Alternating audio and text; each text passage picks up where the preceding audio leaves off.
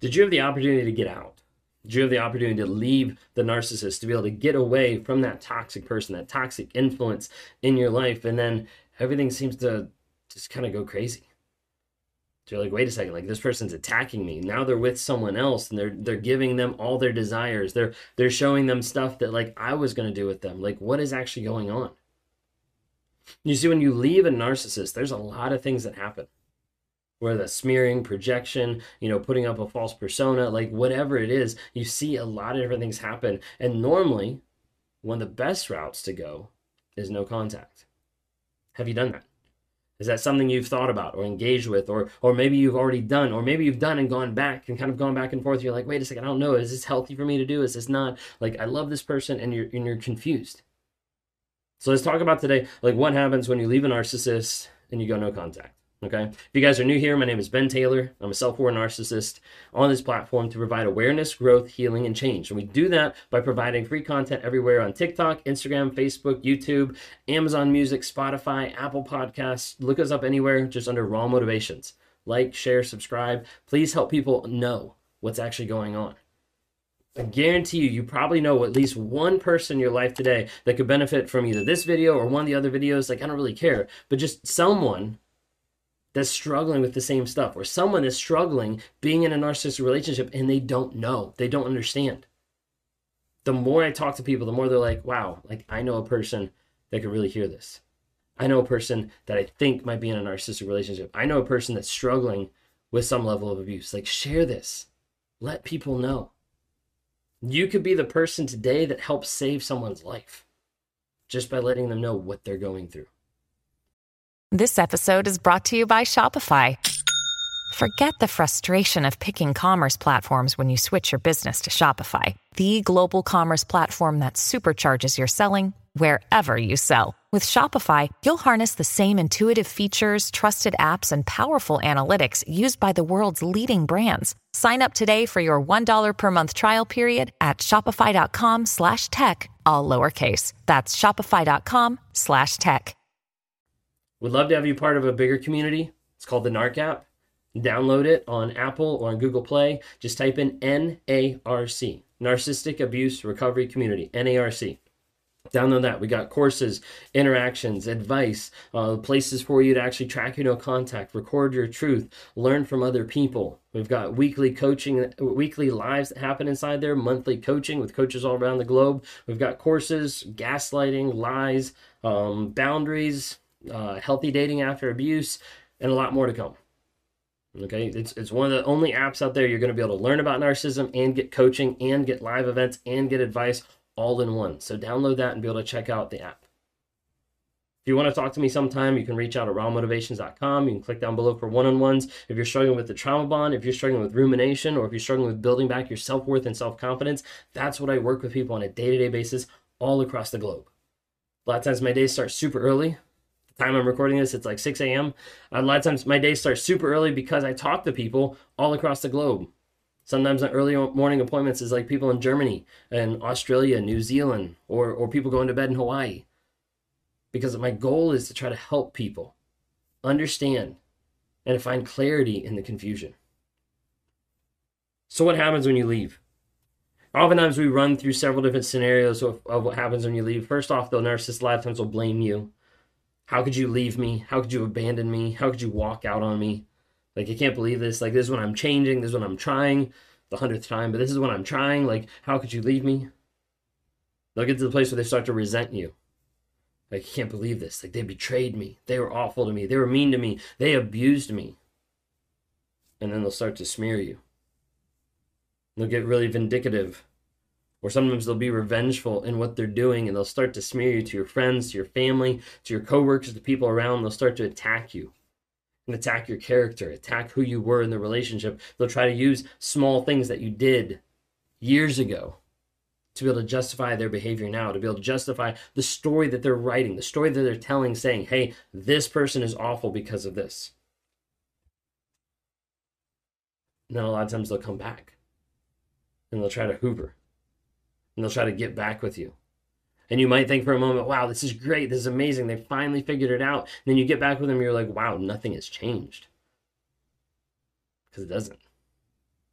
the less a narcissist is going to be honest, vulnerable, and start developing consistent change, trackable, consistent change. Nothing is going to change. No amount of promises, no amount of words, no amount of future faking, gaslighting, love bombing is going to change the reality that they're not working on themselves. One thing you have to realize and understand is, like, they decided to devalue you months or even years before you left. It wasn't like they just changed at the last second. It wasn't like they just modified or twisted around at the last moment. It wasn't like at the very end they're like, oh yeah, now I hate you. No, like they actually were doing that a long time before you realized. Another thing you need to realize is a lot of times they have the new supply already lined up. So even though you leave and they might beg you at the last moment to stay so they can blame you, they still will turn around as soon as you leave and they'll call up someone else. They'll get on a dating site. They'll, access Tinder again. Like whatever it's going to be, like they will get back out there as soon as possible, or they already have someone ready in the wings to be able to step into your place. A lot of times people are like, oh no, that's not true. It is more than you want to believe. Whether they have a side chick at work, whether she's got someone else that she sees, out and about, it does happen a lot. And a lot. Look, Bumble knows you're exhausted by dating. All the must not take yourself too seriously and 6'1" since that matters. And what do I even say other than hey? Well, that's why they're introducing an all new Bumble with exciting features to make compatibility easier, starting the chat better, and dating safer. They've changed, so you don't have to. Download the new Bumble now. Sometimes a narcissist wants to make sure that they have someone locked in, that they have a new supply, that they have someone ready to go to before you leave. And sometimes if you leave before that's ready, then that'll be even more vindictive, more revenge, more frustration, because how could you do this? You abandoned me before I could have someone else to replace you. Like, that's literally what's going on. The other thing, if you've seen some of my videos about like when the narcissist leaves or when the narcissist wants you to leave, like different things like that, one of the things that I talk about in those videos is when you leave, they use that to play the victim. They use that to triangulate a new supply. They use that to be able to blame you and say, hey, it's their fault. I tried to get them to stay, but they walked away. They walked out the door. They left me. And they'll use that in their story to tell the next person. And the facade and the mask that they build for the new person of like, yeah, like I just need someone to love me because like they left me, even though they pushed you out the door. So a lot of times we talk about no contact, about after you leave the narcissist, after you get away. And a lot of the things that I kind of like skim through really quick, I've done videos on. So go back and just look under Raw Motivations on YouTube. There's more aspects of it there. When we talk about no contact, there's a couple reasons why we talk about no contact. One of the main ones that I try to emphasize and have people understand is when you stay in contact, or when you stay in contact on social media, or maybe you're not responding, but you're still watching, you're still seeing things that are going on, what you're signing up for is the production. You're signing up for the new production that the narcissist is going to put out there for you and the world to see that they've now found their new soulmate. They've now found the next person that's going to make them be whole, that they're going to change for, that they're inspired to be with, that they love, and all these different types of things. They're going to put that out there and try to convince everybody. The thing is, they're trying to convince everybody. You have to understand that. They're not putting it out there because it's real. It's not putting it out there because they're like, oh my gosh, this is so amazing. No, they're putting it out there because they're trying to convince the world that they're in love with someone that they're actually not. That they're just constructing a new mask. And the production that you see from the outside looking in is normally the aspect of you're seeing the love bombing. You're just seeing it from a different perspective. And you're like, oh my gosh, like why are they loving them so much? Well, they're not. They're just using it as another manipulation tool, just like they did with you early on in the relationship. They want to put on the production a lot of times to be able to prove your version of the story wrong. That they're the toxic one. So they're with the next person. They're like, wow, this is amazing. They might be abusing behind closed doors. You'd never know it because no one knew it when it was with you, right? But they might be abusing that person behind closed doors, but they're going to project, they're going to put out there that, hey, I'm the best person ever. This is the best relationship. And what that does is it creates a doubt in your mind that everything you experienced with that toxic person wasn't real, and it was. And you have to rely on that truth. Otherwise, they will use that and they will manipulate you when they're out of the relationship. They also put on a production to triangulate the new supply. to be able to say, hey, this is amazing. Like, I've never done this before. I've never had this great of a relationship. This has never been so amazing. My last relationship, wow, like that was like awful. We did blah, blah, blah. They'll use it as a form of triangulation. They'll try to punish you by giving the next person all that you ever wanted.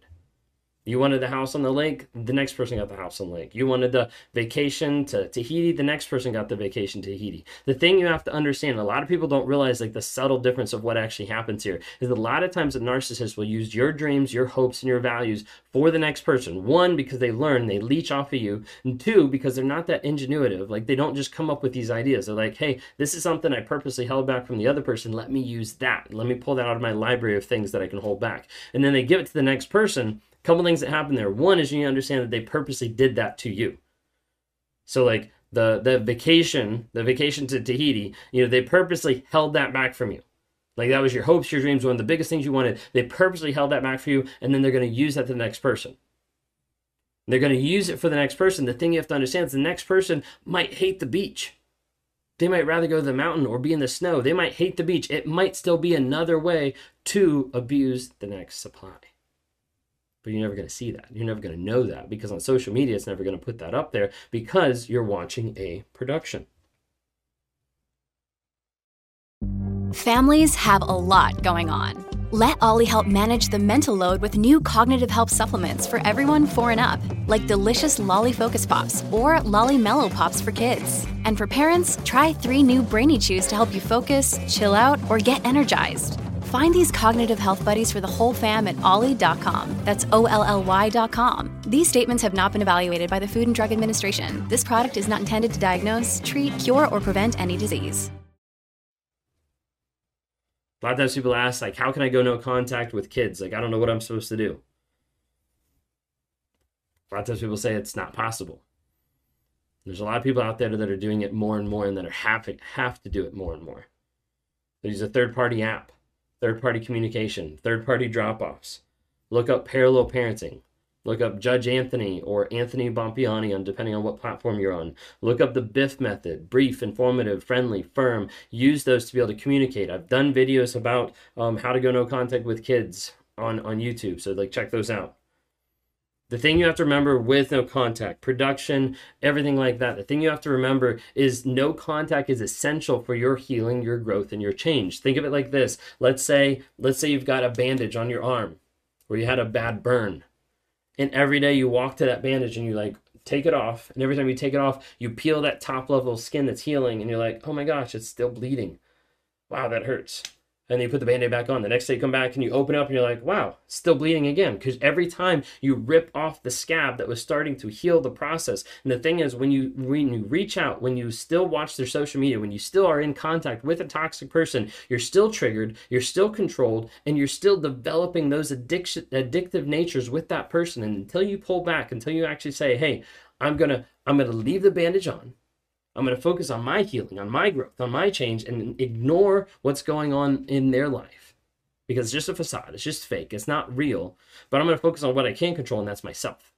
How am I going to heal, grow, and change? How am I going to show up for myself and for my kids on a day-to-day basis? How are you going to do that today?